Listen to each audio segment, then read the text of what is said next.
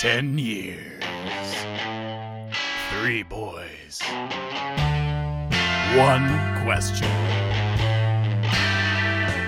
Are we friends?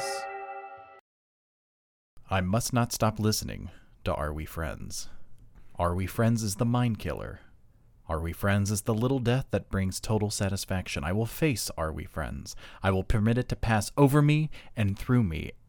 And when it has gone past, I will turn the inner eye to see its path. Where Are We Friends has gone, there will be nothing. Only I will remain. I am your co host, Taylor.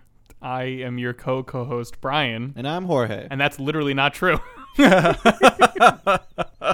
Uh, welcome to Are We Friends, the only show on the internet where three boys who've known each other for more than 10 years go through their interests one at a time to see if they are actually still friends anymore or if it's just inertia. If you couldn't tell uh, from that intro, we are talking about Frank Herbert's Dune. And if you couldn't tell from that intro, I pity you. Congratulations on having sex in high school.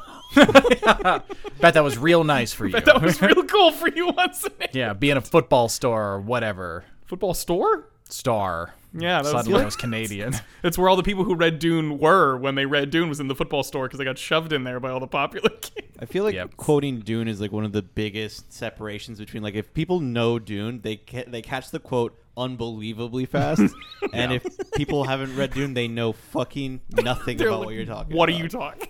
Yeah, it is. It the books at least. Uh, so uh, I want to be perfectly clear. We are talking about Dune, just the first novel. We're not touching any Dune Messiah, Children of Dune, Chapterhouse Dune, none of that shit. We are talking about Dune today because I don't like any of those. Oh, wow, I okay. like Dune. Dune is one of my favorite books of all time. It is always gets in my top ten whenever I think about it. But the rest of it can go fuck itself. The movie looks really good. I'm excited for that. Um, but yeah, it's the, it. I think there's something about uh, Frank Herbert's tone that you can absolutely like know. Like you're quoting, you're quoting Dune. I obviously didn't commit this book to memory, but like anyone in that club that you were just talking about, like I feel like they know about it because it has it has a particular voice that I feel like is very strong. And I think on the flip side, in spite of how popular it is, it is like one of the ones where people really, if they don't know Dune, they don't even know it exists. Oftentimes, Yeah, dude. wildly. Yeah. yeah. It's like really weird because it's like crazy popular, but people who don't already know about it don't know about it at all. It's a binary. There are doesn't- no like I've heard about Dune. It Yeah. is you have read the book or you do not know what anyone's talking. It's like it hasn't made its way into like pop culture, you know. It's like uh, it's like the New York sewer system. You know, people who know how big it This is doesn't have alligators like, in this it. Is I was only also also only true. thinking about alligators. also also true. This is I the know my London co-hosts. sewer system. Where I think there are no gators, but yeah, it's absolutely called massive. something else, but if like you don't Alki think about it, or something. yeah, yeah. Oh, toothy boy! they all have little bowler hats. I was also thinking bowler hats. I was thinking they were they were smaller and more polite and had bowler hats. yeah, and And- for whatever reason, they still use shillings. Like, absolutely did not switch over to the modern And currency. and uh, and a monocle. oh yeah. I guess it's But- many monocles. 'cause was there's not just one fancy gator. Oh, now I was Unless there thinking is, of and that's like the one who controls everything. Always gonna think Ookie Crookie now, dude. Uki Crookie, also known as Sir Gatorton, you know? third Earl of the London sewer oh, system. Oh, that's gonna come up Oh. later at some point, and I'm gonna fucking piss myself laughing because I'm gonna remember this whole moment. You're saying Welcome that to Sewersport, mate. Anyways.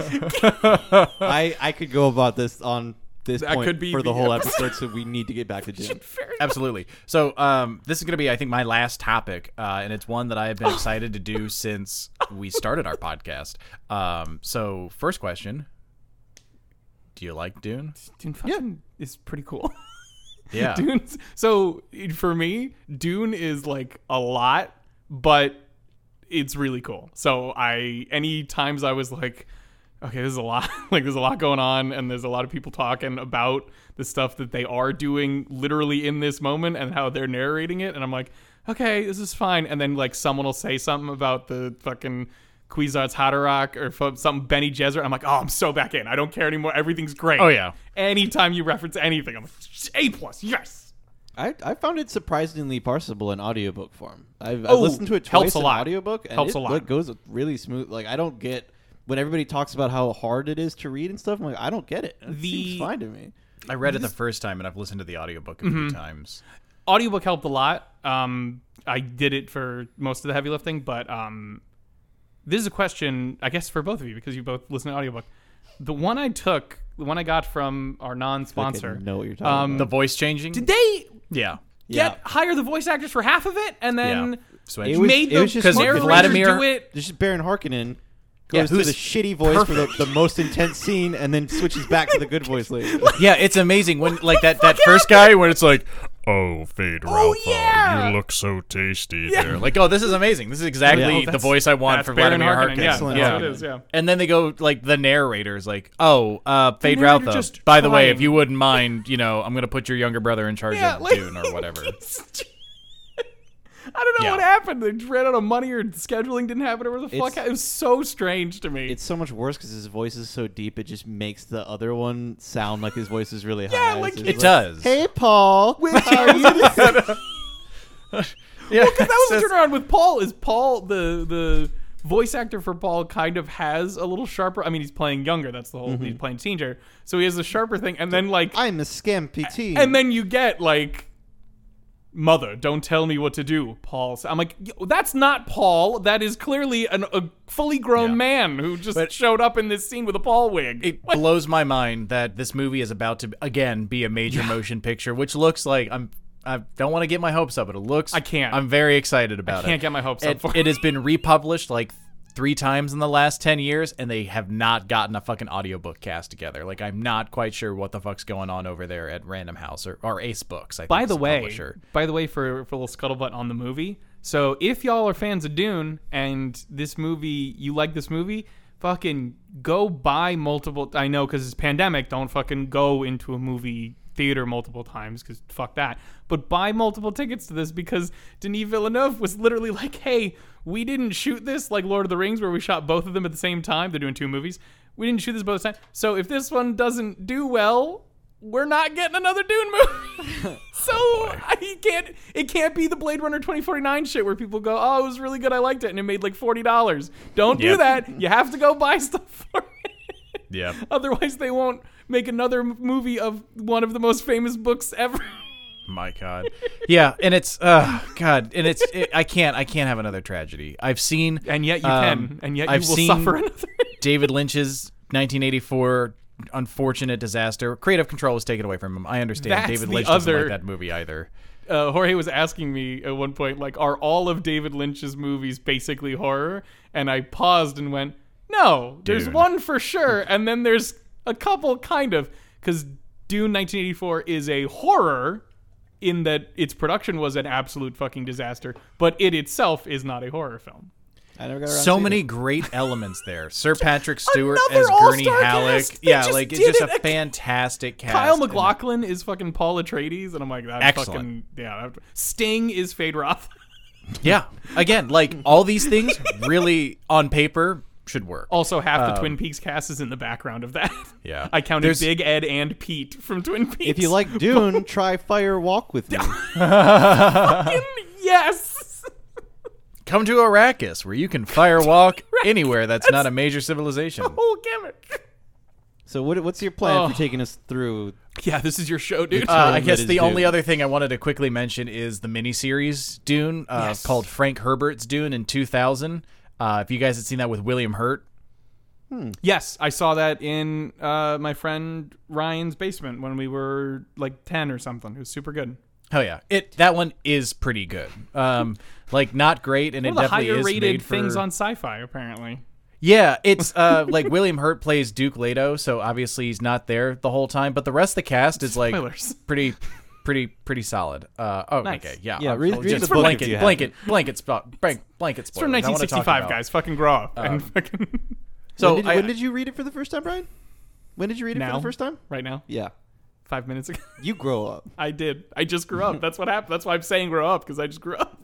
So things I want to talk about first are the plot, and I want to gush over it for a little bit because I love it. And then I want to talk about the writing, and I want to gush over it because I love it. And third, I want to talk about some thematic stuff and gush over it because I love it. If in case you have any idea where my head's at going into this episode, um, the first bit is this book is really important to me as a fan of sci-fi as a Mm-hmm. genre not only because it is considered important but because of like how um, lord of the rings does a lot of stuff for kind of setting fantasy to the point where people say that all fantasy is just rewriting tolkien over and over Yeah. again there is a sense of that with dune for me um, i know there are great works of science fiction like a lot of arthur c clarke um, fucking the foundation series all came before uh, a lot of like Richard Matheson came before Dune, but there's something about Dune that has a gravity about it, um, especially in the the way that it's written and a couple of those conventions that it brings in that you see a lot in modern sci-fi, like doorstopper sci-fi shit. The first one is like um, Oh, because it's Having- super thick. I was like, why what- is it oh, called doorstopper? doorstopper? like doorstopper fantasy when you just like read the Sword of Shannara or whatever, and it's just I like have the Way of. Kings from Sanderson. Yeah, It's exactly. fucking- we used it to fucking lift our friend Shannon's laptop up to get a better angle. L O L. Yeah, that's the he. Yeah, he was chosen to end that series because of The uh, Wheel of Time. Yeah, because Robert Jordan's wife, uh, I think, like read Mistborn and really liked it, so was Mm-hmm. Mistborn's part of that good. decision. yeah, it was. We we actually just finished it. Uh, we listened to it on audiobook. Anyway, um, speaking of Mistborn, Mistborn is a book that does this same convention, uh, like a lot of modern um, Hmm. sci-fi does, and that's having a like an epitaph, uh, sorry, an epith, uh, epi- epigraph at the beginning from a work that you don't know what it is yet. Um, so the very beginning of Dune is a beginning of is the time for taking the most delicate care that the balances are correct. To this, every sister of the Bene Gesserit knows. To begin your study of the life of Muad'Dib, then, take care that you first place him in his time, born in the 57th year of the Padishah Emperor Shaddam IV, and take the most special care that you locate Muad'Dib in his place, the planet Arrakis. Do not be deceived by the fact that he was born on Caladan and lived his first 15 years there. Arrakis, the planet known as Dune, is forever his place. From Manual of Muad'Dib by the Princess Irulan an amazing an amazing bit of exposition that gives you no information whatsoever at all like nothing but questions like i know for one thing for sure that this planet named arrakis has two names one of which is dune and almost nothing else like it, it it's it's terrific i think it's a terrific opening to a book it adds suspense while giving a lot of information that you will recontextualize over the course of the book. And obviously, a lot of other people like it because Brandon Sanderson, especially, loves doing this shit in his books. Uh, it's a lot like Foundation. Uh, when you when you're going through the things that came before, you got hit Foundation, and I was like, "You're welcome." Thank you. Um, yeah, I also I really like the uh, the just the words he made up and the names he did. Just like Arrakis is a fucking excellent Arrakis name. is such a winner. Yeah. There's a lot of again because I I don't I am not remotely as into it as other people, but like for a lot of my friend group reads a lot of like fantasy and a lot of sci-fi and stuff, and not everything breaks through. Obviously, there's certain stuff that uh, I'd even put. I mean, Mistborn not technically, although it's one of its main characters is in Fortnite, so fucking dab on that. haters. Really? Yes, Kelsier is in uh, Fortnite. Kelsier is in yes. Fortnite? You can have Wow. Bat- you can have Batman versus Kelsier in Fortnite. Jesus Christ. Go Brandon Sanderson. That's gonna say, huge. Um, but like that one has a couple like honestly the name like Kelsier and a couple of things in there. I go, oh, those are like those are winners. When I hear them, I go, boom, that is right. A lot of fantasy, a lot of sci-fi. Simply for the nature of it, has a lot of stuff where you're like, yeah, that's a name I'm trying to make good. And like I'm trying to make an iconic name with this, and it's not working. And then you hear like on the planet Arrakis, and you're like, "Fucking god damn it, that's just a home run right there!" Like motherfucker. Never read Mistborn. I but I'll say that the name Kelsier is too close to Kelsey. I don't like it. I know you're gonna get texts from your friends. I'm sorry. it's like the, the world of Also, uh, that's just Mistborn. hearing. Yeah, I get it. I get it. Like the final empire like Grant, brandon sanderson is great at constructing worlds and he's into Mm-hmm. hard magic systems uh, so like there's rules and shit. And don't be wrong it's all very neat and organized but there's something about like the, the universe of dune that feels incredibly lived in uh, and it feels natural. Um, it's much like how Blade Runner, like the the set and the the, the scenery, the mise en scène, scène of do of, of Blade Runner feels dirty. Like it feels like Yeah. grime and shit have it's just like coated. There's a patina It has to be lived in life on because somebody spat on that fucking thing. You know what I mean? Like, Yeah. somebody walked on those streets for fucking forty years and was, you know, all messed up on them.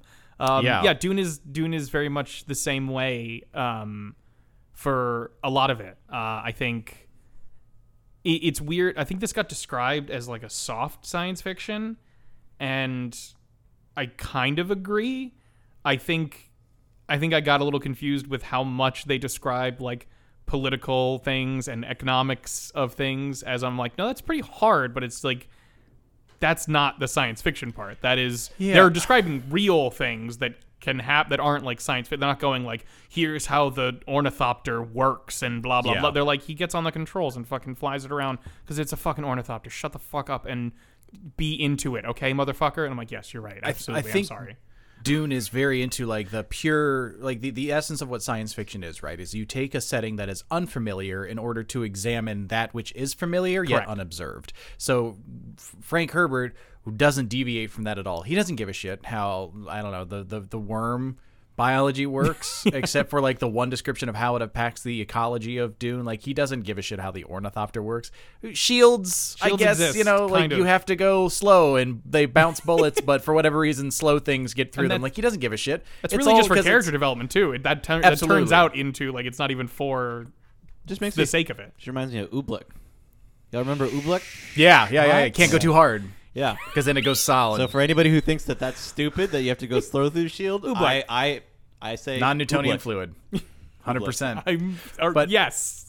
What Now what is on I the want chopping that. block? I just want that footage of them covering themselves in oobleck and that being how it works. It's not actually like turning a button or anything. It's just all right. Dip into the oobleck shield. Yeah, And then and it has to be green. Like why? Why does it have to be? Because it's not oobleck. It's just cornstarch and water. If you do it without that, and uh, you know, you know, like what? What do you mean? What do you mean? Why does it have to be green? Why does the sky have to be blue? get you know, in the get out of here. fucking oobleck. Get in the ornithopter and let's get Oobleck. Exactly. Yeah, get in the goddamn ornithopter. I don't know when it's gonna break because I don't know how it works, and let's get some goddamn oobleck.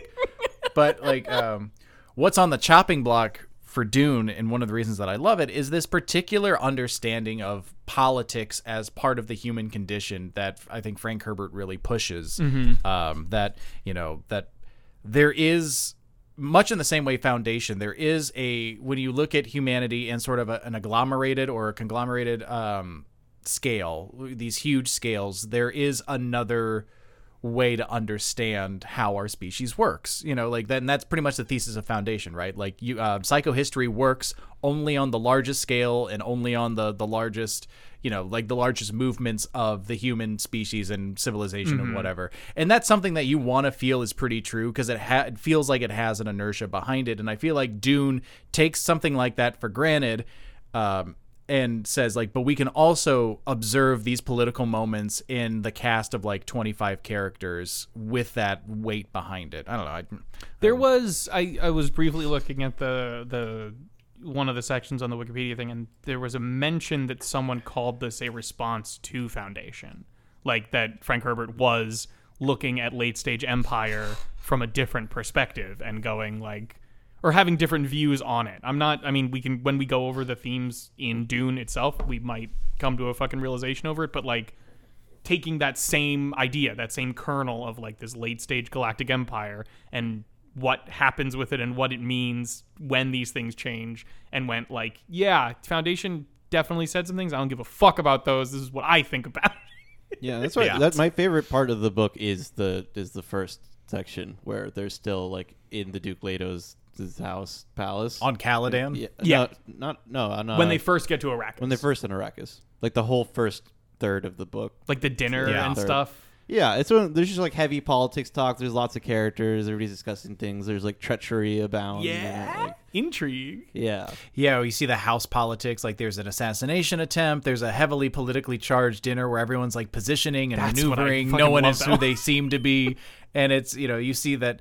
Um, and this is i I'm gonna lift a little bit from Emily's observation the last time that her and I read this. Um, is the so the conceit of Dune, right, is, is it's a universe where there are no computers. It's humanity is an interplanetary, intergalactic even species, but there are no computers. Instead, humanity has forced itself to take the place of that computational device. Um, one of the biggest laws of the the race of human beings is man must not make a machine in the shape of man's mind, um, or thou shalt not. I don't know. It's a religious command, which is again sounds rad. Yeah. Um, but you see that the only survival mechanism left is a savant understanding of politics. Like there's nothing but humans maneuvering at a computer like level. And so like the the particular like with that being the conceit, that allows and opens up for these incredibly complicated political pos- positions that mm-hmm. happen through the dialogue, which are like being commented on and described the whole time. Like it's very cool. Yeah, that's why we have um, the yeah. the mentats, which it's it's very cool to have both Bene Gesserits and mentats. because I feel like books usually just give you like one thing like that. Like Yeah. one meta human type deal.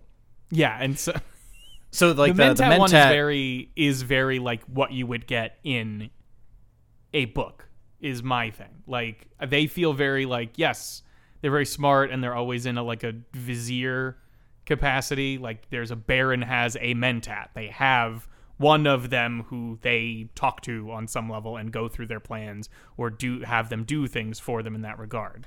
Uh, go ahead, sorry. No, no, I uh, yeah, the, the- just like the the mentat is the the math side of humanity that has been like cultivated and replaces the computer, whereas the Bene Gesserit is that same level of savant understanding, but with the human being as biological and manipulatable organism. Bene Gesserit is a shadow government that controls everything that happens in the book. It's wild. They have um, something called the. You know, let's screw it. You know, we'll get to the plot later as we go through it. I want to talk about some of the themes. There is a Sure. um, a motif in this book where we talk about the Missionaria Protectiva, which is the Bene Gesserit a couple of millennia ago, before this book, went and seeded religions across the world to whatever Colin Pulled a little Hari Seldon. Yeah, Pulled a- they just yeah, absolutely. They just kind of like you know, Xena dropped a couple of those. A lot of foundations out there. Yeah, and yeah, absolutely. And just the, the but the main reason though is like, hey, in case a Bene Gesserit sister gets lost on this planet, pull that ripcord a and put break yourself in their glass, yeah, religion. You'll be protected until we can come get you. Like creating a human life raft out of belief. Yeah, like, that's just that's fucking bananas.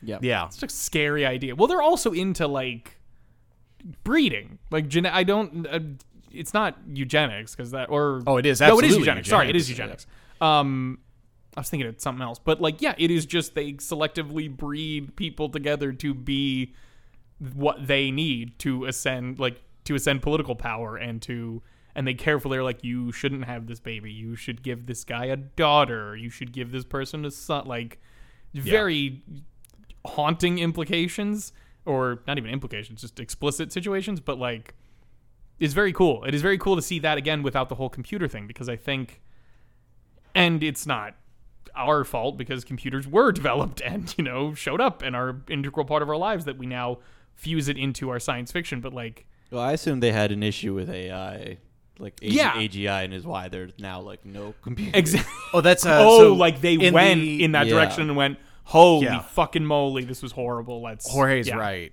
Uh, in the first Is appendix, impl- okay. uh, there are four appendices at the end of the first Dune book, which are awesome and well worth reading after you finish the book. Hmm. Okay. Go for it. There is something called the Butlerian Jihad that happens uh, when LOL. humanity. Yeah, when humanity originally, like computer spaceship races all over the, the all over Mm-hmm. the place, um, there is a war between humanity and some uppity AGIs, and they shut it down. Yeah, they like they just they the don't cord. just des- they don't just destroy the the AGI. They destroy all computers. And like, nope, never ever getting that close to that again. What's that? Is that a beeper? You fucking throw that in the fire right goddamn now. And they and it becomes like a religious part. Like Mm-hmm. the, the the there is the singular religious thread throughout humanity, though there are multiple religions, um, either con- con- created so long ago that they are like naturalized um, and competing. One of the biggest threads is like, nope, nowhere, nowhere in this universe is there one goddamn computer. yeah s- at least in Dune. I was going to say. Um, well, ooh, yeah. okay, interesting. little teases But- for things to come. Absolutely, That but it I'll doesn't never read. I'm never. I won't Everybody get- I know hates all the other books. I'm like, I, how am I Everyone- supposed to have the strength to try? Even? I, it doesn't again because of uh, you were talking about. It's basically on like the bubble of zeitgeist, and maybe this movie will fucking turn it around that people get into it. But like, there's always there's a bunch of those uh, lists of like graphs of ratings for different like cultural phenomena. Basically, like the Matrix movies, like Lord of the Rings, and what- and they have other ratings and things. Sometimes Dune gets on there, and it's just Dune full bar, like full 100 100%. bar all everything else just through the fucking floor. Just zero f my get the fuck away from me. This Yeah. isn't even a franchise. Shut up. And I'm like, that's hilarious. So, um, I guess let's because I want to talk about a couple of other things, and I have some pointed questions I want to ask you guys. But before we do that, let's just blast through the plot really fast. Um, so really fast. Yeah, Paul Atreides, House Atreides. They're Another winner It's like a name. yeah. Oh my god, great name. Um, humanity's separated out into like feudal societies, basically. So their fief is the planet Caladan. They are given by the Emperor Arrakis. Arrakis is the only place where the spice is made. The spice is like a stimulant. It's like super super Vyvanse. Uh, it just the- allows for the greater awareness of like reality and relativity, and that's what makes space like intergalactic space say. flight without computers possible. It's the only way for the fucking enhancing people to- They yeah, have to with with shoot the up spice. to navigate warp speed, and they're like, oh my Absolutely. god. yeah, it's just like it makes them so pre like pre like so um so mathematically aware Mm-hmm. that they become limitedly prescient so they can navigate fucking spaceships at warp speed, you know, through time and space, whatever. It's fucking cool. So that's pretty much the last commodity that is controlled. And it's all made on Arrakis. Can't be farmed. They don't really know how it's made. They know it's there. It's what they need. And the Atreides take it over. The Atreides are overthrown. Paul and his mother are stuck and presumed dead in the desert. They are taken in reluctantly by the Fremen. Paul ascends as a messiah type as well as political leader, and through the careful maneuverings and utilization and mobilization of the Fremen people, challenges the Shad- uh, Shaddam IV, the Emperor, and eventually like wins, like disrupts the entire tripartite balance that the galaxy has been in for a couple thousand years by becoming like a messiah and You're, talking, a you're talking about the plot on of the whole series. No, that's the whole That's book. the That's the first book, dude. In the It first- ends with like Shaddam the Fourth saying, "Shit, you win. Yeah. You threatened Like- to destroy the spice, and we can't." Like that's literally the ripcord on the species. Yeah. I have to, I have to submit. Then that's why he Paul marries the princess Irulan. Um, at the end, like so, the, right. the political alliance is legal and there and binding, and now Paul with his army of Fremen, uh, which are as discovered at the end of the book, the fiercest warriors in the in the universe. I guess I'm just Um, sur- I'm just surprised you managed to get through the whole plot without saying House Harkonnen at even one time. He said he I he said overthrown. I'm like, you son of a bitch. By you didn't say Harkonnen. completely dare you. skipped the Harkonnens. I know. I was trying to go for like the main Yeah, plot. literally. Um, the- That's my the point. competing you literally faction. cut them out of the. You said you're not important enough. I know. You looked at It's not that the fat main fuck plot. in his suspensor chair and went, "Hey, fuck you." Yeah. But also, so that's the Emperor challenged him. Like Fade Raza challenges. yeah, yeah. There's a bunch of them. I know. I know. The. I know. He gets in a fight with Harkonnen. He recognizes, you know, you know, the but all that's like detail and gravy the compared only- to like the main, the motion, like Aristotelianly, classically, like the motion of the plot is Yes. the rise of Paul Atreides. The only other thing I Um, will add to that plot thing is that Paul basically becomes a superhero by the end. Yes. He has superpowers. He can fucking see everything past, present, he and future. Messiah. He's fuck yeah. He's like, a messiah. He is have- actual. He's a shoot messiah. It's Yeah, not like a politi- It's not like a oh I've risen up through the ranks. He actually is that. Like, yeah, Brian. You know we have other archetypes. Their Messiah is a different ju- thing than superheroes. I'm just saying the way it No, was you know- described. I'm just saying the way it was described implies that he like survived some challenges and is recognized as it, but is a person. He isn't. A, I know he's a person still. He is not a person by the end of this book. Like he is something else. yeah. and that's I know that there's one of the things. Fuck you. know, just in the name of the Father and the Son and the Superman, Superman. spirit. You know? How dare you? blesses our Batman and these Bless gifts that we are. uh, but okay, so now we got the plot out of the way. A couple of things I wanted to ask you. Um, first question is for Jorge, um, but obviously it's going to be a conversation with all of us. This book insists on a strict and real divide between body and mind. Um, the Bene Gesserit have absolute control over their physiology to the point where they can, you know, like choose what gender of child, what sex of child to create and what gender of human to eventually produce. They can, you know, they can like tell when people are lying. They can use their voice in a way which, before the conscious mind is aware, uh, forces another person to do a simple action, you know, by you know, just whether there's some physiological cadence that they can a- achieve that has this sort of like semi pseudo telepathic effect on people. But a lot of that, and the same thing with the mentat. The mentat is the entirely mental capacity of that, with no understanding of that biological portion of it. So you, um, as someone who has an Enso circle tattooed on them, I was wondering how you like. How does this? Call how do you like that? Um, Just like like That- how how do I react to it from a Buddhist standing?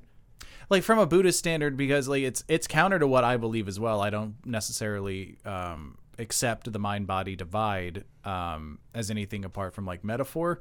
But this book, it is a concrete and certain reality to the point where it is like progressed to the point where these two things are so separate. It is truly like a biological and a mathematical organism sharing a skin.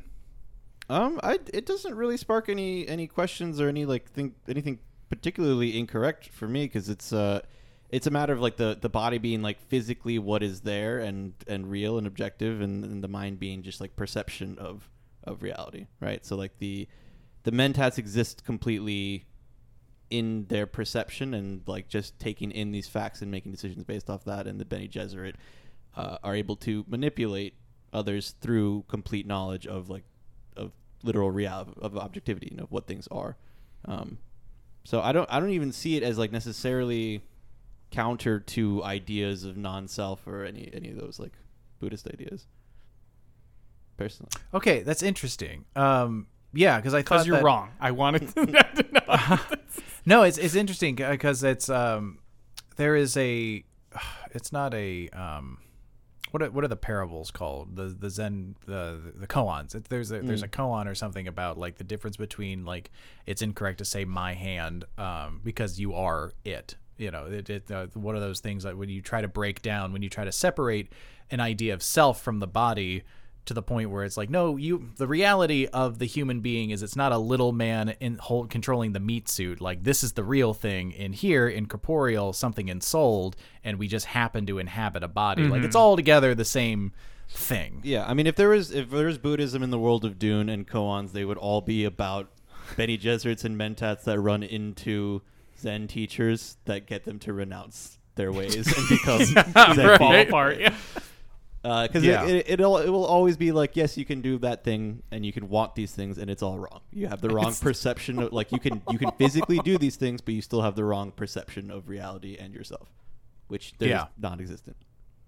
and they, they i guess there is the ad, admission that the mentat is a an entity which can only deal with the information that it perceives that he or she perceives um, to the point where the the Baron Harkonnen like manipulates his mentat or uh, he he no he uh, manipulates the Atreides mentat Thufir Hawat uh, by only giving him certain information so that he can only receive answers like within a very limited scope of information and like predictability and Uh, yeah, probability. his information is my information. False information, false result, sort of thing. That's what. He, Yeah. That's where he, the when he first gets a hold of him, he's like, "I'm gonna fucking gaslight and neg this dude into oblivion. yeah I'm gonna just lie to Um, him, and it's gonna work." And it, it kind of does. It's also why uh, Buddhism has stood up against the test of time and science because they're so fucking flighty and paradoxical about everything. Like literally, nothing that ever comes out in any way disproves Buddhist ideas. It is always like, "Yep, that makes sense. If that's the way science works, what we're saying is still untouchable." It Yeah, it's uh, it's very funny because there is it's either in this book or maybe it's in Dune Messiah. They talk. Uh, there's a Bene. Uh, there's an excerpt from a Bene Gesserit work um, from the, like the primary teachings, and it's like if you encounter a religion and you want to overcome it, you have to do it with a religion of your own, and you have to make sure that your proofs, like in quotations, are stronger than theirs. For nothing else is going to compete. This is one of the reasons that science fails because it is so clearly man-made, uh, and like it doesn't matter what truth it touches, it does not have the same like strength, and so it comes down to uh, like the the very cool last line is like no. All you have to do is supply like who is whispering in whose ear, like what divinity. Um, and that's uh, that's the other thing. Like the Bene Gesserit is incredibly cynical. I think I think it's a very cynical Yes. creation. Um, that they not only under the, the way that they understand is they understand how to control. And they understand you know they understand how to manipulate. That's like their whole thing is they are secretly the hand behind the human species right now. You you creating religion creating the political forces that are going to compete against each other for only their end. So i yeah i i think we get two very flawed purposefully useful and purposefully like pragmatic but still flawed uh, understandings of human and that is what's competing a lot like the Bene Gesserit versus like the Mentat versus the thing that Paul is all of which like have a view of humanity which I think is I think purposefully and shown to be flawed but very useful Totally. And the uh, the use of religion to control people is just like what uh what Hardin did in Foundation. I'm seeing like all these Yeah. connections now. Yeah no I think that I think uh, Herbert and fucking um, Asimov. Asimov were very interested in a lot of the same Mm-hmm. things, especially in that moment that they're writing. 67's a little bit later. I think it's like 50 some So odd. I feel like 59. I want to say almost nice. Nice. yeah, almost nice. Uh, yeah, but A that whisper of a same nice. that same Cold War moment Mm-hmm. where we have for the first time like existential threats in the hands of two different like national interests. Mm-hmm. Um, and I think I think that came out a lot in sci-fi at that time. But that's you know I'll have to examine that a little more. It was What- absolutely. What other questions you got? okay, given the choice Uh oh. between Mentat, Bene Gesserit. Bene Gesserit, and Fremen, Bene Gesserit. 100%. Wow. Wow. Never Fremen. Absolutely not. Never Fremen? Never. Right, it's not because I have a problem with them. No, Do you want to live no, life, the hard life just, of a Fremen? No, it was. It wasn't. Wasn't even the accurate like your answer. It was how just quick and it was like a Fremen strike. It was Yeah. just fucking no, absolutely, fuck, get the fuck away from me. Um, I would be a Bene Gesserit. One, Yeah. it's the best name, although Fremen I enjoy. And there's a lot about the Fremen I actually do like, but again, I like it from a narrative perspective, and I like it reading about it in the book, and I like how it shapes Paul and Lady Jessica, and fucking how Bene Gesserit shit framed, and they were able to twist the mission, the Missionaria Protectiva in that. Like, the Fremen change it, and Jessica's like, oh, fuck, hold on. I can this is do- a real religion I here. can, Damn it! I can improv my way out of this, but fuck, this is gonna be tough. Um, yeah, this is my son Paul. I am a reverend Yeah. mother, which makes him tested by the Gom Jabbar. The Gom Jabbar. The Gom Oh, thank Jabbar. fucking The God. Okay, cool. All right, Oh, all my- right. I bought us a couple minutes Those- here, Paul. We're good. no, we're good. yeah. We're good. I that just- was my favorite part. Was her fucking going where Stilgar's just like, yes, uh, our Reverend Mother is getting old, and she's like, huh, fucking, what did you just say? you Like, hold have a on. Reverend What went wrong? Mother, and then literally the book is like, Jessica tried to push forward, but, and then she's like. No, I'm going back to that. Like she answers more questions because she's in like a situation where she has to like keep improvise, you know, figuring out and getting her way out of this.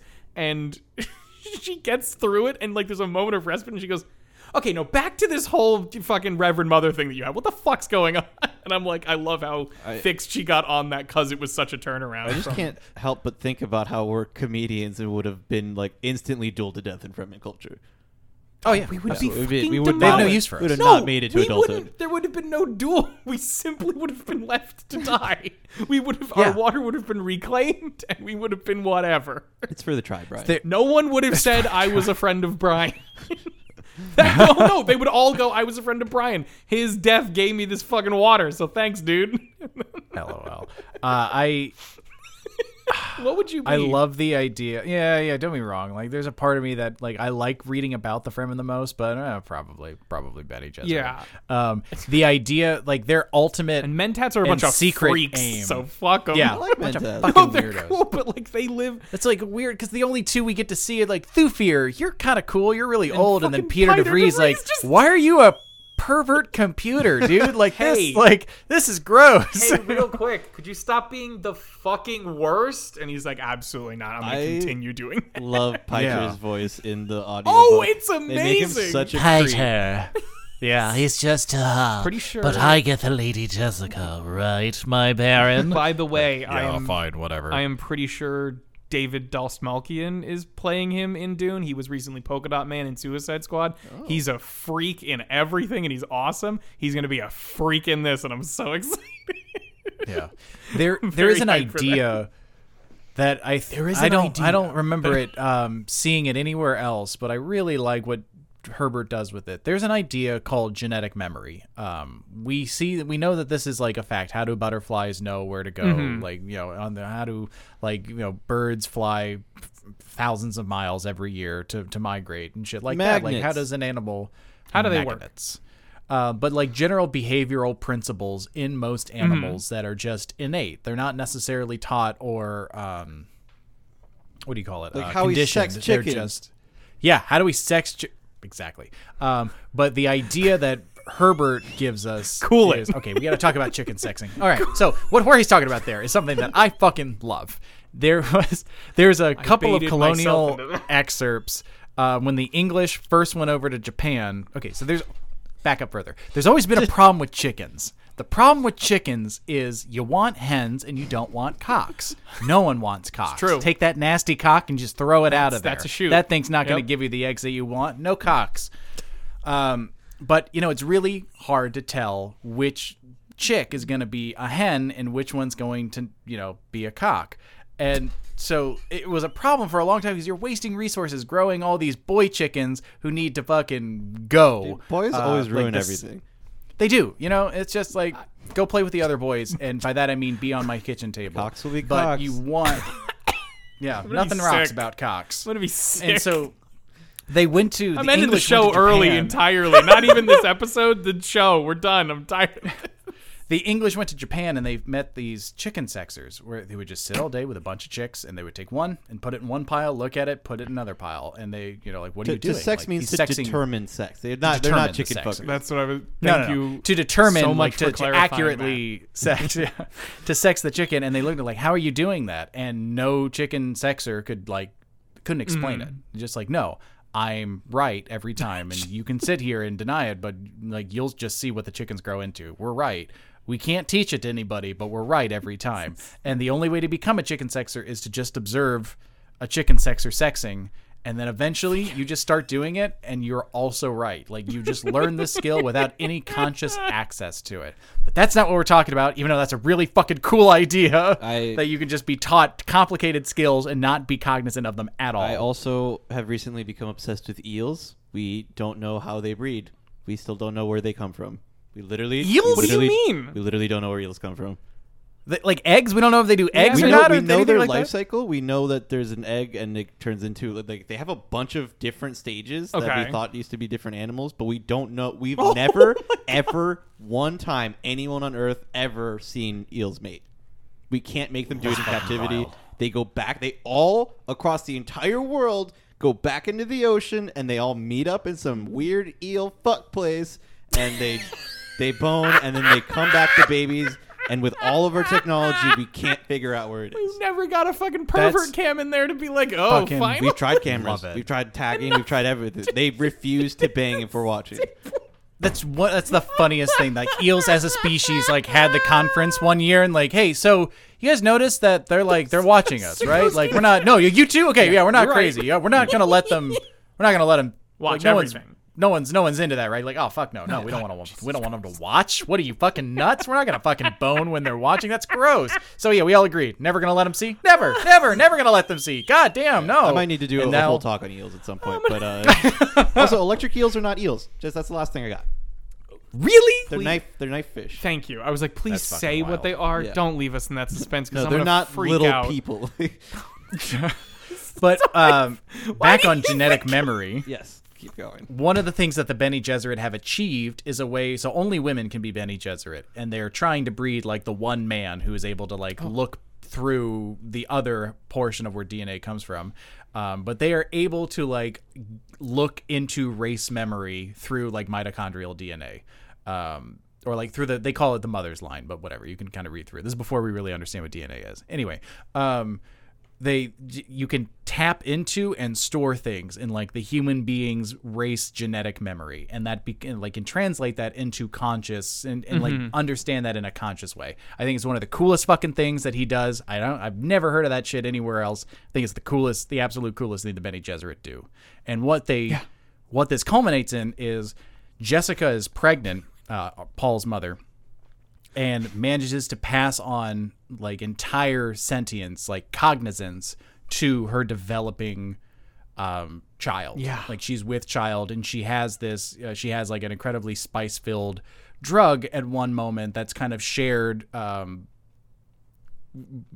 yeah, we're not going to get into this here. Anyway, she is able to impart. This is, I think we're getting into why.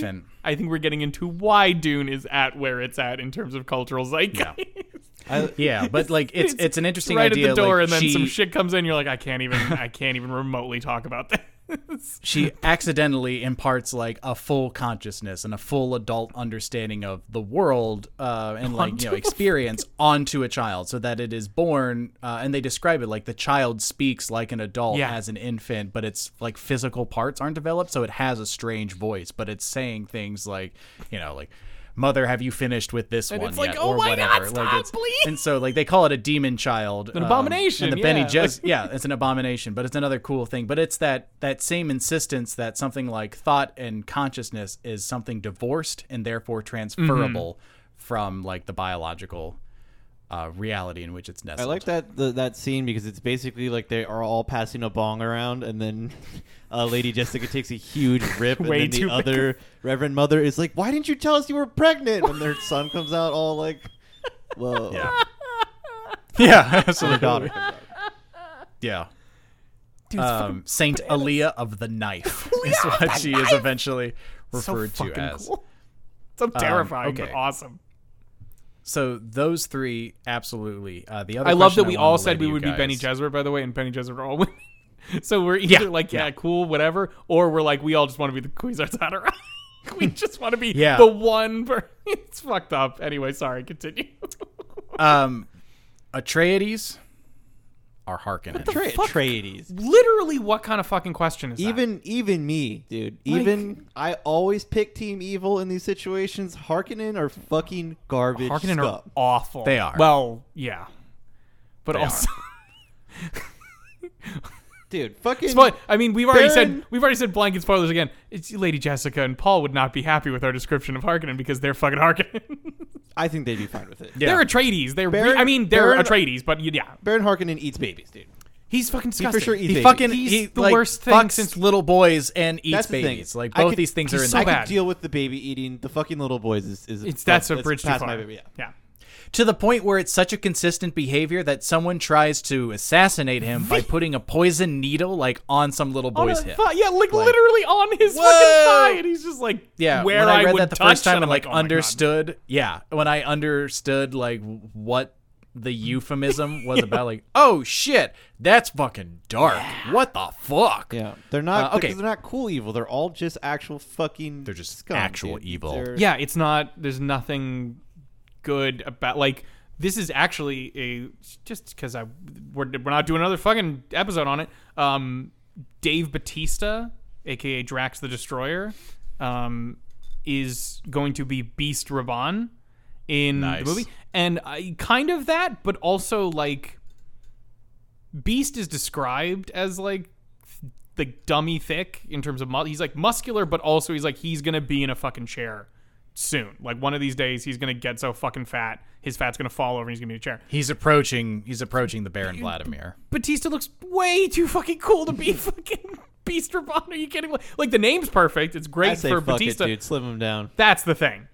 I think Let it it'll. I think it will work way better in the movie because Stellan Skarsgård will be his fucking horrible barren self in the fucking chair and flying everywhere and being all creepy, and then Bautista will just be like, "I'm the fucking meanest son of a bitch in the entire fucking universe." I love all of. So the Harkonnens are great because they all talk with each other. Sorry, I just realized what I imagine in my head when I think of Baron Harkonnen. It's the the uh, the bad guy from Monsters Inc. You know, the, Oh my who's in charge of god! the yeah, the company? spider But dude. instead of instead of his spider legs, that's like his chair it's with dispenser. animatronics. Oh. I'll That's fuck a pretty good, thousand children before I let this empire die. yeah. it's Yep. I Uh, almost threw Jesus. up on my. That's Yeah. disgusting. Um, but yeah, Uh, they're all like.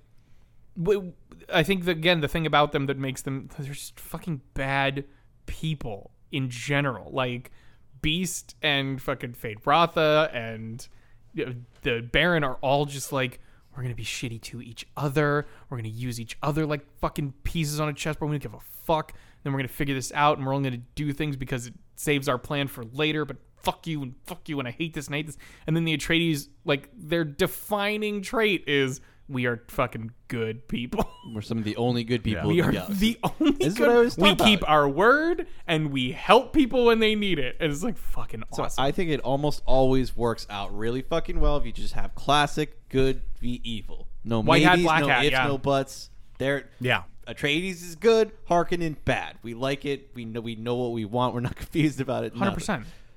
Everything else can be shades of gray, but it's pretty goddamn obvious that a Atreides good, Harkonnen Exactly. bad. And I'll say House Um, Atreides, maybe not necessarily Paul.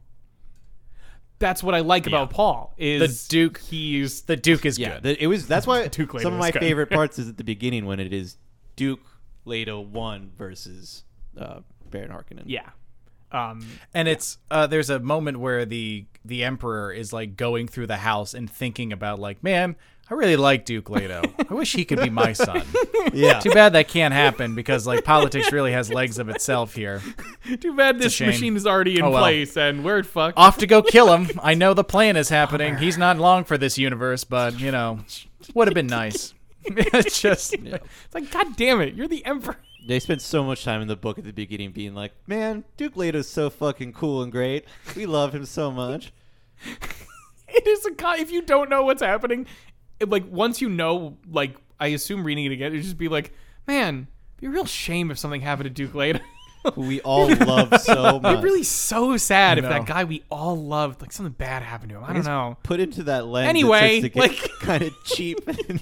Well, but that's I mean that is I do like that about the the story itself and how um how Paul's parents, Duke Leto and Lady Jessica, who is his concubine, not his wife.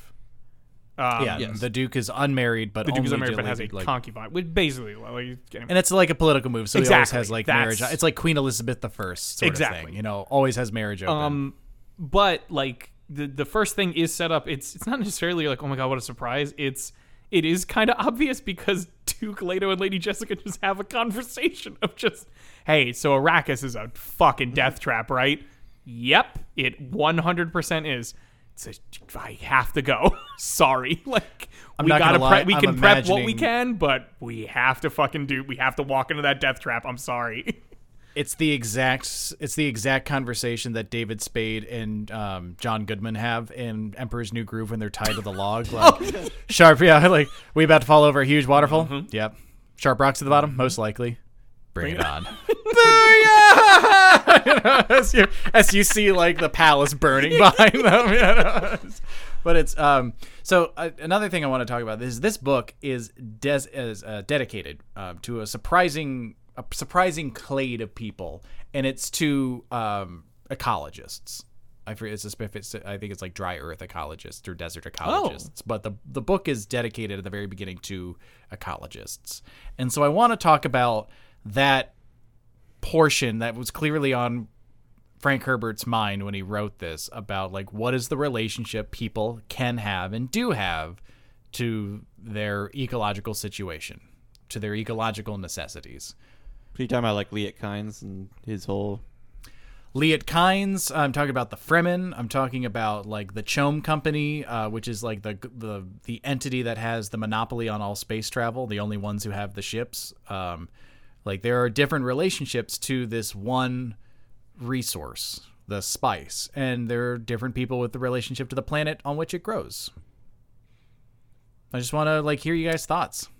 it was it was funny, and it might just be personal. It was funny when you went, you mentioned the Fremen, and then you went the relationship they all have to this one thing, and then I go water, and then you, you went spice. I'm like, Which oh, is fucking another that's thing. everybody. But the well, the Fremen's relationship with the water is their thing. Um, That's very cool. which would which is really what stuck with me. I think because of how they treat it and how it is life for them, and how certain things are completely the context of things are completely changed for Paul. I mean, when uh, Paul cries at one point over somebody who dies, and the Fremen around him are like, "Oh my god, he's giving water to the dead. Like this is they touch his face like a fucking you know Jesus mo you know hands on Jesus moment sort of thing.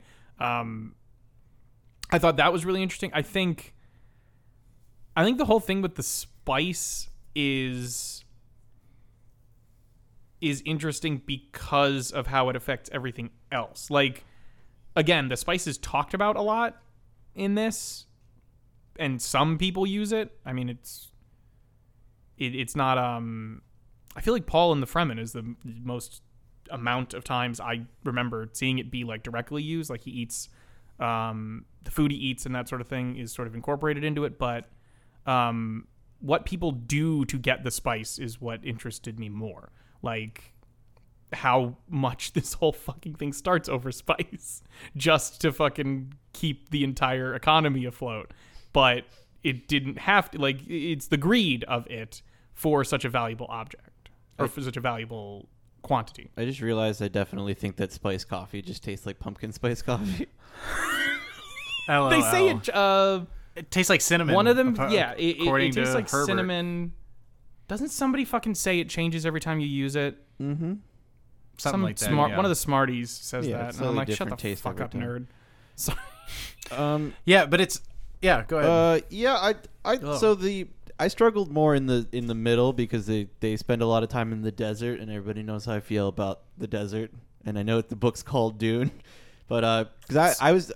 I'm so highly interested in like the societies interacting with each other, so we spend a lot of time with the Fremen like isolated, and like hearing Mhm. about their culture is cool, but like I immediately want to get back to everybody getting into it with each other. But we uh we spend quite a while in the center with the, the quite a separates it. while I I'll let you get back to your point, Uh, but um, but that's I mean that's why I uh, that's where my focus is, and I haven't given as much thought to like what the point of that section was, which makes a lot more sense if he's dedicating it to ecologists, right? Um, but yeah, that's that's where I'm at on it.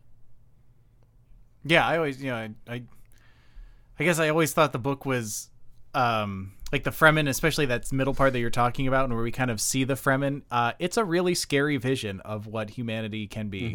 Um, you know, when when humanity uh, fits itself into a an ecological and like situation that they are not a part of. Like they're literally on a different planet you know what i mean? Um, it's like you know human beings are here and yet they have become like this desert creature and it's done through a behavioral adaptation. Like they are an absolutely to the man woman and child uh, a military society. You know they are like everything is regimented and that's because the ultimate rationing has to happen with water.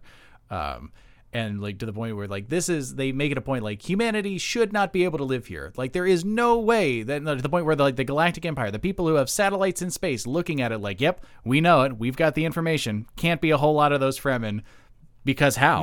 Because, like Jesus how? Christ, there's no way, and it's yeah. just like this guerrilla society that lives um, as part of this desert ecology. And i think it's a really cool and frightening show of like what like what human beings are capable of and it, it is like the the magnitude of that situation that caused the Fremen to be what they are, like religiously, militaristically, zealously part of their environment, um, is scary and awe-inspiring to me. So I think it's. I was gonna say I don't know. I I did like I don't know. There was definitely a part of me that was like, "Holy fucking shit!" At like, kind of looking back. But I, again, I'm someone who buys in. If anything is fucking half decent, I am like, "Cool, I'm in." So I was like following Paul. I'm just like, "Okay, cool. I can get into this. Yeah, this makes sense. Yep, cool." I'm like, "Hold, whoa, whoa, whoa, whoa, whoa!" Like this is all. I'm. I think it's cause the desert part the desperation and like the horror of the nothingness of the desert got to me. So I was like, yes, from do what the Fre- shut the fuck up. Fremen are able to live here. You adapt to their culture and figure it out. They clearly like have all this shit going on. And then I, I think the uh, I think the thing that helped me with that was Paul's vision of the the jihad of like talk like him having these constant visions of a jihad across the galaxy like the house atreides in black and green fucking the flag flying across everything and just fucking on fire destroyed everything getting fucking destroyed. And he's like oh my fucking god. But like it's interesting to watch that seed part of it being with them. Like and it's because you're put in the situation of i need their help. Like we need them to get through this to survive. And you learn priorities you learn different things. The the whole fucking um in terms of a sympathy thing like in terms of understanding their plight and like how desperate they've been there's a one of the whole parts is lady jessica has some water in her still suit. And she's like ah, i'm kind of whatever. And they're like how many how much fucking water do you have? And she's she's like two liter johns. And fucking stilgar goes what the f- How? excuse me How? yeah How could are you ever get that much water? to me like oh my god and then it's like the realization of like they live on they suck up their moisture the second there's dew on their sacks like the second it looks like there's a droplet somewhere they're like we got to get that back because it's such a desperate situation um Yeah. yeah but i mean i think the fremen are fucking wild but i think they're really cool i loved the, the thing i loved about them too was like the meeting in the middle with some of these things like stilgar and lady jessica have a great like a weird relationship sort of meeting together kind of thing especially there's during a fight and lady jessica's been It's like a surprisingly nice It's second really- marriage. I'm not it's gonna really lie. Like good. it's like, oh yeah, you guys are like older. You've been married before. Like you guys get what's going on. It's really nice. It's really touching. so yeah, all funny go. because some of that is like I the way the book frames everything, it, it feels like everyone's a mind reader and it doesn't fucking matter because they just say they go, "Hey, fucking Jessica was thinking about this." Stilgar answers that question that she was thinking about. I'm like, that doesn't make any fucking sense unless he's a mind reader.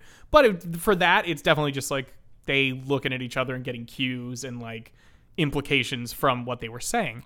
Uh, but there is a great moment where Stilgar asks her a question and she's been forced to be silent because she's gonna Bene Gesserit one of the Fremen and like freeze him. But they're like, shut the fuck up. You, you're forced into silence. No, bad silence. And during this fight, Stilgar asks her a question.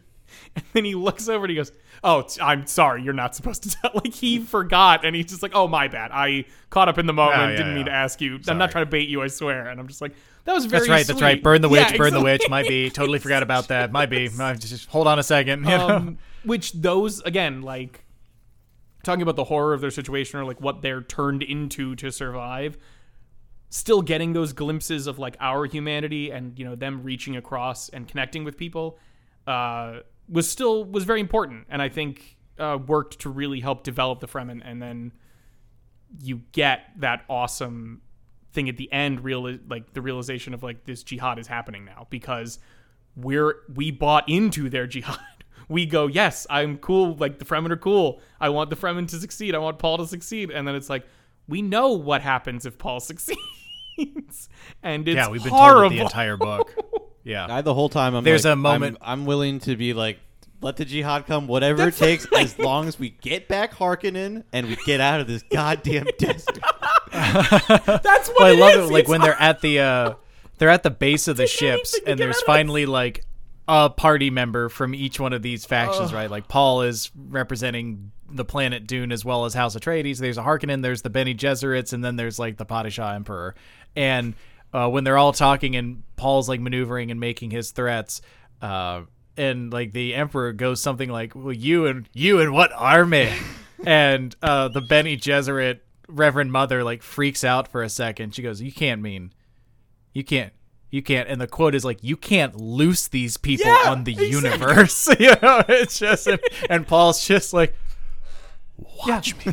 it's really fucking cool. Like I remember uh, when I first read this book, I was living in um, near LA in Lancaster, California, which LA, uh, in Lancaster, California, which is a desert and like classic tumbleweed and shit. And it's also one of the windiest places in the United States, just because like where it is, like there's a constant like 40 mile an hour wind in one direction every day, all the time, to the, the point where trees direction? grow at like the same direction to Oh. the point where the trees grow in like 45 degrees. This is where my cousin has a farm. And it's a wild place, and this is where I read Dune. So like, it was a really cool. you read it on a like. Oh yeah, yeah, yeah. I just killed a snake the other day. This is Stop fucking awesome. I'm a Fremen. You know, like, whatever. I can see. I I can know, see yeah. you either having to read it very hungover and just as thirsty as the Fremen, or sitting there with like your giant glass of perspiring water. Yeah. licking the condensation off the glass and then pouring the water down the drain and laughing. reading it in the shower with your hand out. Just- oh, amazing. um, the last theme Okay. that I wanted to talk about, and the last thing that I had planned was this book deals a lot with power. what? Like, political power, um, how it, what happens to people when they are either given power, achieve power, or are in the presence of power. And it's that last one that I really think is interesting that Dune does. So I wanted to ask you guys if you guys thought about that. Um, Frank Herbert has a quote, and I'm going to paraphrase it, but it's basically like, no, no, power is not the corrupter. Sometimes the right person does come into power. Unfortunately, power is seductive to the corruptible, and oftentimes, even a good person who comes into power is surrounded by those um, who will corrupt and destroy whatever, like the good person who comes into power, even if they are a good person, um, you know, comes into. So it. I, you know, and I don't really care about like what an author thinks about when they write a book, but I thought that was an interesting framing of that question because it's been asked to him before. So I just wanted to hear your guys' thoughts on like what what this book asks us or says about like the nature of power. Before that, I do want to clarify your statement of what you just said. I mostly don't care what an author thinks when they write something because sometimes they were thinking about fashy shit, and I do care when they do that, and I would like them to not Yeah. do that. Um, as to power, I obviously Paul is the fucking easiest thing to look at, and his transformation over the book and what power does to him, um, where he essentially becomes a fucking alien in a lot of ways. like he loses yeah. he he loses his humanity. But doesn't he arrive to the planet as an alien? That's fucking actually true. true. Fuck you, dude. I'm so angry. He They talk about it a lot in Started as an alien and was an alien. He was an alien the whole time. He was never not an alien. Paul, over the course of the book, um, becomes the Kwisatz Haderach uh, outside of the Bene Gesserit plan. Um, the one who can understand both the future, uh, like in huge leaps and bounds, uh, and also can see into that genetic past of humanity. Um, in Kwisatz Haderach in Hebrew is like the shortening of the way, which Oh, is cool. a thing that I know. Like, yeah, that um, that Frank Herbert used. I don't know if he was Jewish or not, but he used, you know, he he obviously loves Semitic languages. He loves Arabic. He loves Yeah. um, Hebrew, and there's a couple other, you know, when they throw in words like that. But yeah, yeah. Were you? were- Did you have a thought you were finishing, Brian? Um, I think to the point of what you were talking about with the whole corruptible thing, I saw that more with Paul that he wasn't necessarily getting corrupted, but there is. I think a lot of the question for him was. He, he talks about it, or no? Uh, there's a one of the epi- epigrams, epigraphs beforehand is I think it's a quote from him, but it's talking about no, it's an Irulan observation of Muad'Dib where she's basically like, what does being a prophet do to a prophecy and how do you push that sort of thing so i think he like there's a lot of like f- self-fulfilling of that in that regard where he spends a lot of the book actively trying not to. He is like i'm gonna avoid this jihad. Jihad's not happening. It's fucking hashtag canceled. It's over. Not doing it. Fuck you. And he reaches these moments and either through self-preservation or through his you know, love of other people in a lot of regards, you know, for his father, for his mother, for different things, ends up making the decisions that lead to this jihad. And I say that he kind of becomes inhuman, you know, like he's not a human anymore, mostly because of the power that he holds. It changes, it's sort of a Dr. Manhattan perspective shift. Like it can't be understood. So that sort of thing. But like, a lot of his stuff is motivated by I want to help people still, and it still fucking turns into the Fremen being loosed onto the universe, sort of thing. Um, I don't know if that speaks to an inevitability of power causing problems, or if it is something of a corruption in some ways. But Yeah. I think the way you brought it up right there, I think this book um, plays a little bit like power is something external to people and something entirely created by people. Because like Paul talks about like this inevitability of this future, this terrible purpose. Um, that is something that he speaks about as external to him. Like there are motion like political action has inertia. Religions have inertia. Plans have an inertia if they are laid out uh, at a certain scale in a certain way. And these things get away from like individual choices. But there's also at the same time like paul is making you know choices in moments. And because of the way that like uh, herbert writes the book we get to see those like effects foreshadowed in real time um, like shit because of this one choice that paul made here something like a little bit more inertia has been put on something inevitable. So i think there is that question like okay is it only the matter of what people are doing? Is there something like external that kind of like forces these general movements? Is power something that people get swept up into apart from themselves? Or is it the culmination of individual choices that creates the wave? Like i think it this book really does ask that I two things. we both, sorry, we both turned and looked at Jorge. Two things. you're like and your turn Jorge. like, all right. Uh, one, I can't stop thinking about whenever y'all say Paul, the uh, ending credits of Jimmy Neutron. jimmy neutron Hi, I'm Paul. the monkey. it's a three-eyed monkey, and he always kind of scared me. And I tried to like stop paying attention before he showed up because it's very. Abrupt. That was the Kwisatz he. He saw something. he had a man. third eye. Uh, he saw something he saw it in you he saw it in me he saw it in Look, all at, look of at that monkey again. Tell me there isn't something, something rotten in his even. stare. Uh, I think when it comes to power in this world, I think I've, I'm thinking about it right now, and really what my mind comes to is safety, and it's that the House of Atreides does not nec- does not want to gain more power. They need the power that they have now to protect their own people, and they want to just be left alone to live on Yeah. Caladan happily.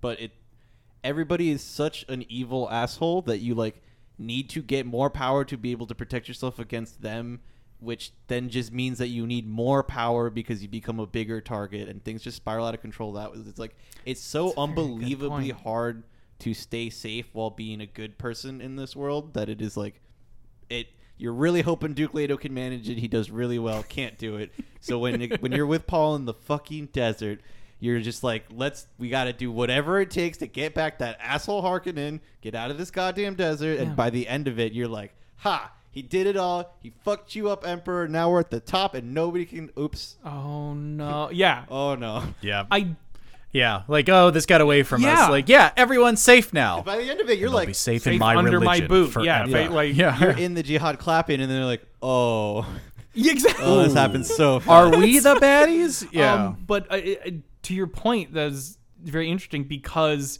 especially when we talk about the overthrow, is the emperor is in on the overthrow of the duke. Like, Yeah. It's not just not not necessarily an active party he but sent- aware no, he and sends allowing it to happen Yeah. He, he He does- That's sends right. Sardaukar. Yeah, he right. Oh, sends Yeah. fucking He wants it to troops happen. to tip the balance over in the Harkonnens' favor because the Atreides have more power than the Harkonnen, but they aren't politically tied up with the The- emperor. And the emperor's only doing it so that he can keep being emperor. Exactly. And doesn't end up getting assassinated. you know? Exactly. It's all Um, about like, another thing about up. security. Yeah. Interestingly, that it turns so sour because it's an attempt to be secure. yeah. Uh, and then when it This book does dramatize like how the status quo defeats Yeah. itself, like really, really well. Like everyone trying to just like, nope, we just want to stay, we just want to be safe, which makes Paul become like Mm-hmm. the prophet. I just want to stay emperor, which makes him like uh, the emperor give the Sardaukar tip. It would actually ends up in his downfall. Like the Harkonnens, like we, well, the Harkonnens are bad. They just want just- more. all well, the time.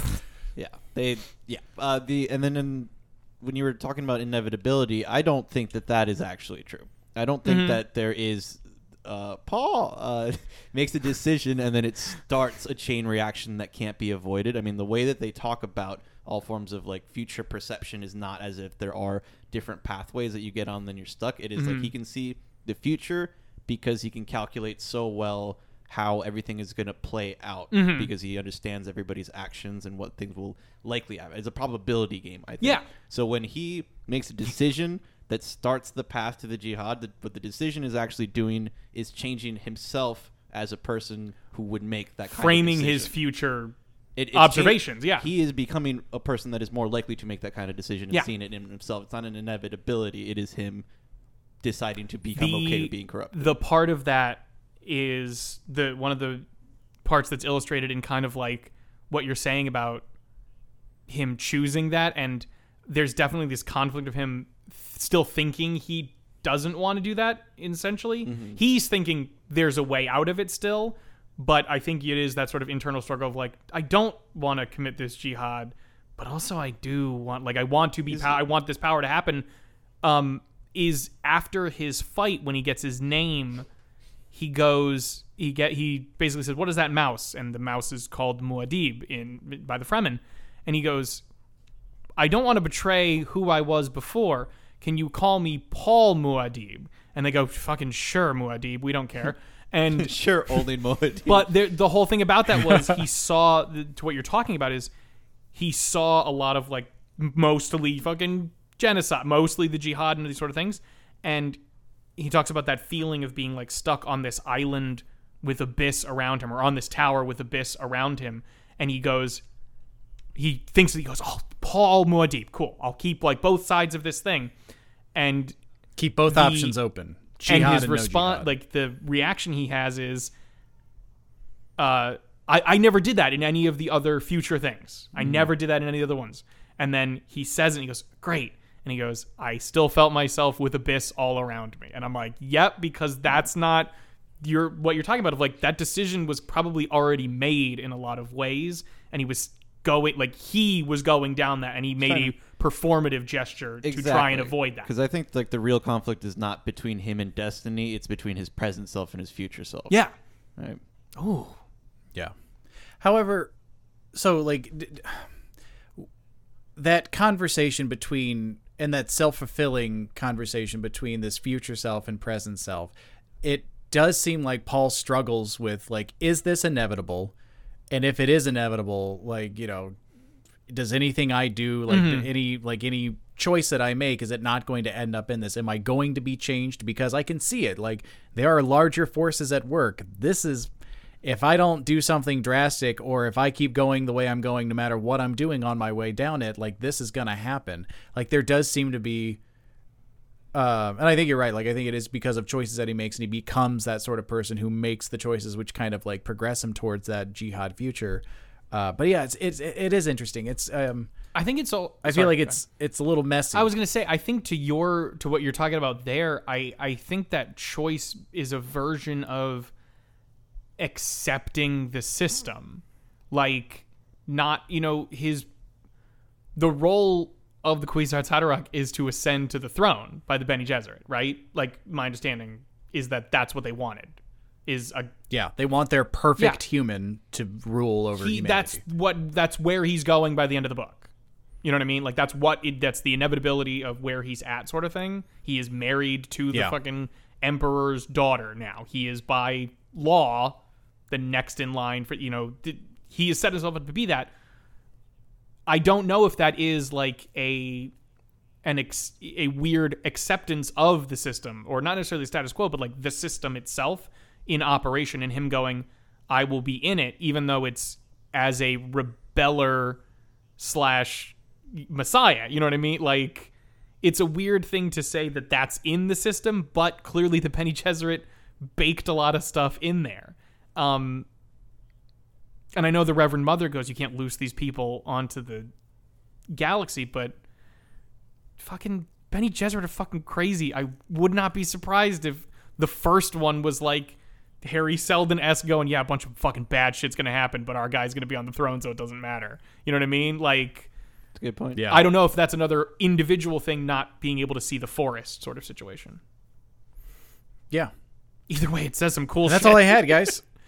Yeah, that's that's all I had. I guess the last thing is ornithopters are really cool, right? like those are are, pretty cool. fucking rad. Like just to think about, like just like a flattering, fluttering thing that flies. I don't know. I always thought it was, I had to look up what an ornithopter was the first time I read this book. I'm like, well, that's a fucking cool as shit really idea. cool. I love that. That's I fucking assumed it was awesome. Some kind of airship. I don't know.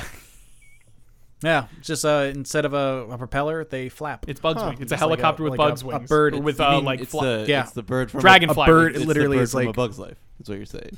Yes, Yeah, it's Yes. birdcopter. It's like that's literally but like or like ornithology is the study of birds. Ornithopter is like Mm-hmm. birdcopter. Cool. Yeah, that shit's rad. Um, Well, yeah. on the on the topic of Dune, are we friends? I'm gonna go yes. Oh, it's, yeah, absolutely. Yeah, it's a cool as shit book. Yeah, fucking love it. Cool. Yeah. Well, damn, guys. I'm glad we finally got to talk about it. Been talking about it for three years. About like, man, Talking it'd be about fun talking to do about it, Dune yeah. episode. yeah. Talking about the inevitable future self, the inevitability of We this were gonna rising be at book this that we podcast. finally. I saw a premonition of us sitting in this position talking about Dune. and every decision I made inched me forward that terrible purpose of this episode. You can't loose this podcast on the universe. Yeah, it's like I, I don't know. I'll blow up all gasoline if not. please, hey, do that for a shoot. Do that for real, please. Anyway, all right, guys. Um, anybody have any segments? Nope. fuck's wrong with you? No. Well, in that case, I love you very much, and I have been your Kwisatz Haderach co-host, Taylor. I have been your Liet Al Gaib, Brian. And I'm still just Jorge. And we will see you next week. Fear is the mind killer. Hi, I'm Paul.